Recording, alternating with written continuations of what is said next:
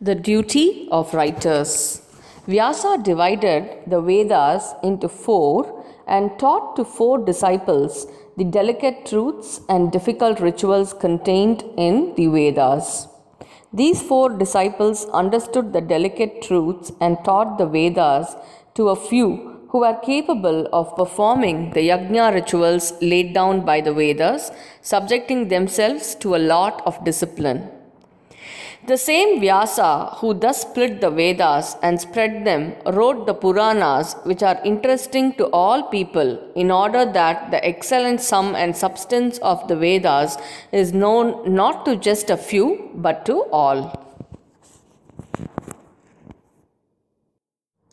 He entrusted to Sudar the task of propagating these among the ordinary people.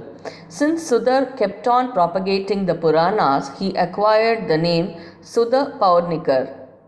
Despite his not being a Brahmin, great Brahma Rishis accorded him a high place, showed him great respect, and listened to these Puranas.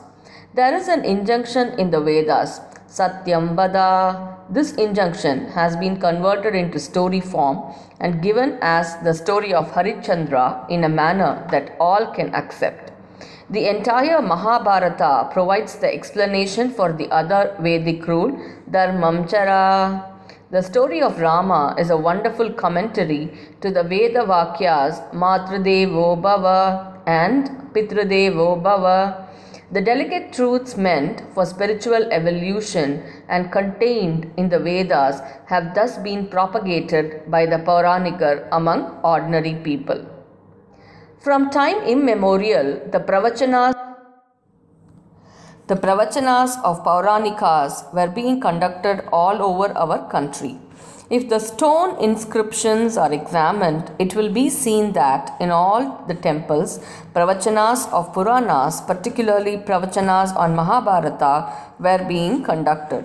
Endowments had been made for the regular conduct of Purana Pravachanas in temples on par with the daily puja.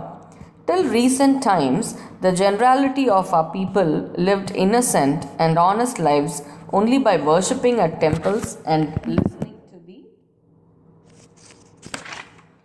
Puranas.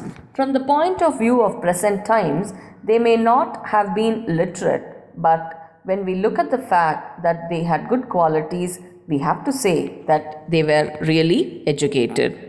Till the invention of the printing machine, all education had grown from generation to generation only through oral instruction and listening. In olden days, there were very few who were trained to write on Palmyra leaves.